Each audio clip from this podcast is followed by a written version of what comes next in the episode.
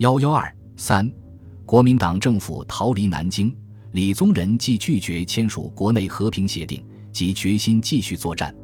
四月十八日，他派人请傅京波劝美国大使司徒雷登迁往广州。十九日，从上海无线电广播中已传出政府南迁广州的消息。二十日，蒋介石的亲信吴铁城、吴忠信、王世杰等拜访了李宗仁。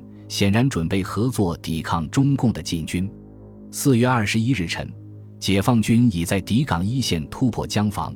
南京行政、立法、监察三院院长及秘书长开会讨论紧急疏散事宜。李宗仁也下达了中央各机关南迁广州的命令。除国防部迁往上海外，总统府、行政院各部会及立法、监察两院都迁往广州。是日上午。李宗仁、白崇禧、何应钦、徐永昌、汤恩伯等在国防部开会，会商今后战略。国防部次长萧毅素、第三厅厅长蔡文治报告：解放军在第八十八军防区突破江防。第七兵团司令官张世熙报告：如无大量援兵，无法恢复。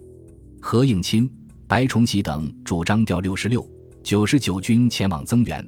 李宗仁表示赞同。汤恩伯即请政府早签，比无顾虑地调津浦之六十六及九十九军等往援。下午，他们又继续商量调动驻新疆的部队到内地参战，并商量甘青两马的军队出击方向，但没有结果。蒋介石在先几日已邀约李宗仁晤谈，面临和谈破裂、解放军渡江的严重形势。李宗仁即于二十二日协同白崇禧。何应钦等飞往杭州与蒋介石会晤，蒋则自溪口飞航，商讨拒绝中共和平协定后的时局和应付方策。张群、吴忠信、王世杰等也与会。行前，白崇禧向李宗仁表示，今后局势如蒋先生不愿放手，则断无挽回余地。你应乘此机会向蒋先生明白提出，蒋、李二人只能择一负责领导政府。以其统一实权，而免拖泥带水。蒋先生既已下野，应将人事权、指挥权和财产权全部交出。会商时，李宗仁表示，和平方针既告失败，请公复之。蒋则表示，你继续领导下去，我支持你到底，不必灰心，并且主张必须表明反共到底的态度，仍让李宗仁处于前台。承担抵抗解放军推进的责任，蒋、李在政权崩溃之际仍然同床异梦，互不相让，难以合作。蒋介石利用李宗仁和谈政策的失败，乘机在会上决定，在国民党中央常务委员会之下设立非常委员会，凡政府重大政策，先在党中获致协议，再由政府依法定程序实施，由此来协助李宗仁。这样。李宗仁不仅没有从蒋介石那里要到实权，反而更方便蒋介石利用党权来操纵国民党残部，按照蒋介石的意图继续抵抗。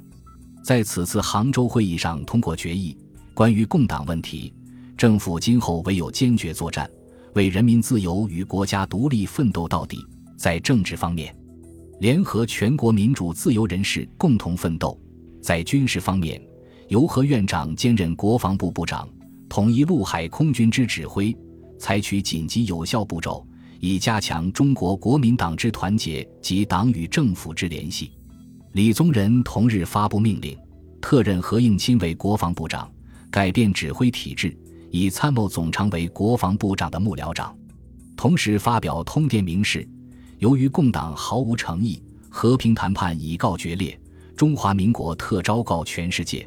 此后将继续抵抗共产主义侵略。从明日起，政府迁往广州办公。当晚，李宗仁仍飞回南京，但这时军队已在部署撤退，立即召见汤恩伯。汤报告说，敌军已迫近城郊，本晚或可无事，但务必请代总统至迟于明日清晨离京，以测安全。这时。中共方面仍在通过南京代表团向李宗仁做工作，希望李宗仁留在南京签订和平协定。邵力子、张世钊致电李宗仁，请李无论如何莫离南京一步。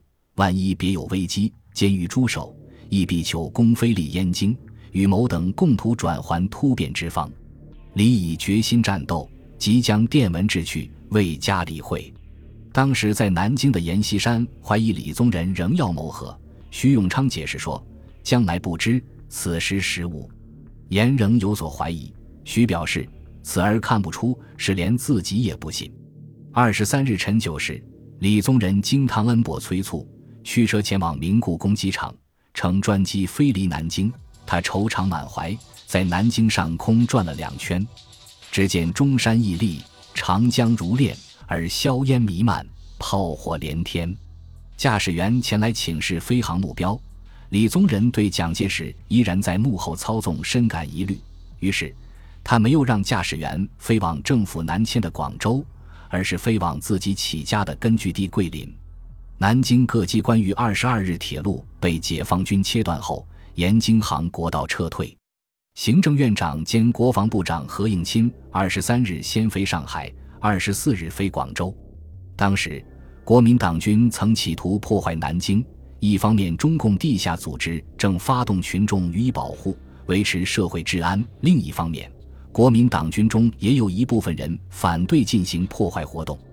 南京卫戍总司令部副总司令秦义之和总司令张耀明商量，由张耀明和马清苑等联系，成立维持治安组织，同时。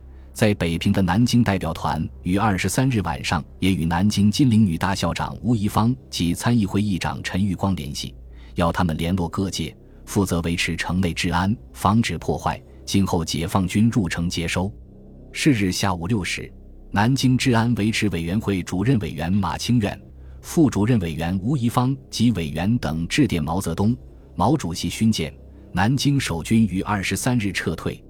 南京人民为安全计，联合发起各界组织治安委员会，推清苑为主任委员，宜方为副主任委员及委员十三人。地方上称安定，恳请电斥金陵外围野战军，对南京予以和平接收，以慰民望。何日入城，并请电视以便欢迎。一日晨，毛泽东以中共中央军委名义电告总前委和粟裕。刘伯承等前线将领，请你们迅即令之三十五军或其入宁接收部队，迅即入城维持秩序，并与马清苑、吴贻芳等接洽，确保南京治安，并注意保护各外国使馆。小平、陈一二同志应即率华东局机关入城主持一切。刘伯承同志率领之机关亦望早日去南京。解放军第三十五军在国民党军撤退后，占领浦口。但没有渡船，至二十三日黄昏，只是以两只小船首先渡过十八个侦察兵。中共地下党组织了以水上警察局二号巡艇为首的第一批巡艇到浦口迎接，并继续组织渡船。是日深夜至二十四日凌晨，第三十五军顺利进占南京。二十四日，毛泽东为新华社写的新闻报道宣布，在人民解放军百万大军攻击之下。千余里国民党长江防线全部崩溃，南京国民党反动卖国政府已于昨日宣告灭亡。以代总统李宗仁为首的由国民党执掌的中华民国政府放弃首都南京撤逃，是中华民国败亡的标志。国民党军政残部则继续在广州、重庆等南方地区组织抵抗。对于在北平的南京和谈代表团，李宗仁。何应钦于二十一日电询张治中，此间营代表团之专机何日飞平，请洽妥电告。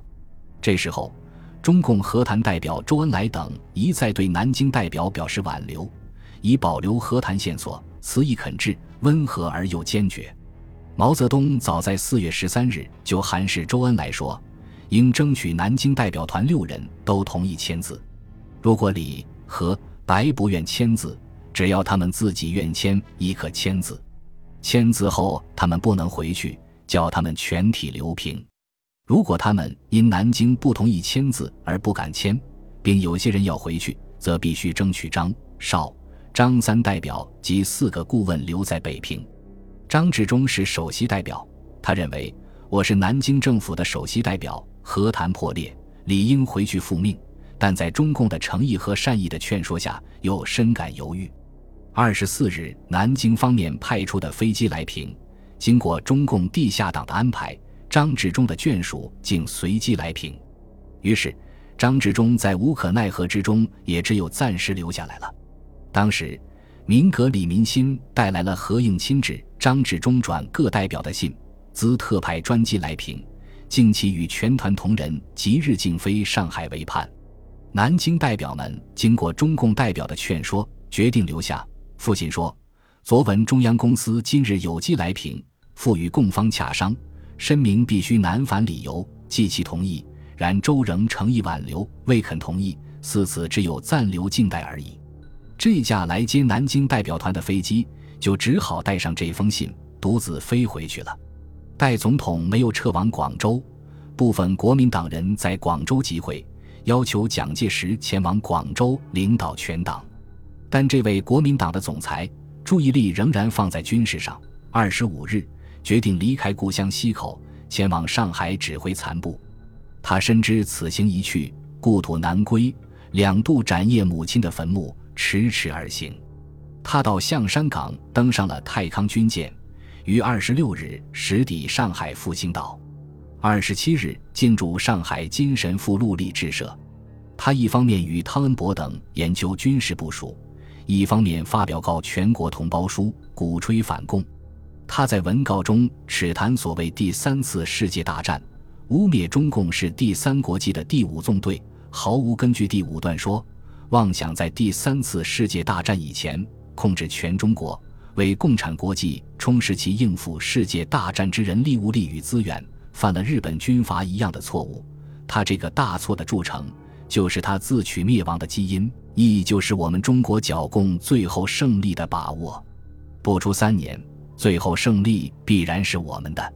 尽管他仍然大权在握，但他重登前台的时机还不成熟，所以他伪善地表示：当此国家民族存亡生死之交，中正愿以在野之身，追随我爱国军民同胞之后。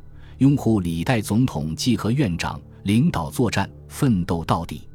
直到五月六日，蒋介石才从市区撤往复兴岛，登上江景轮，并于第二天开往舟山。本集播放完毕，感谢您的收听，喜欢请订阅加关注，主页有更多精彩内容。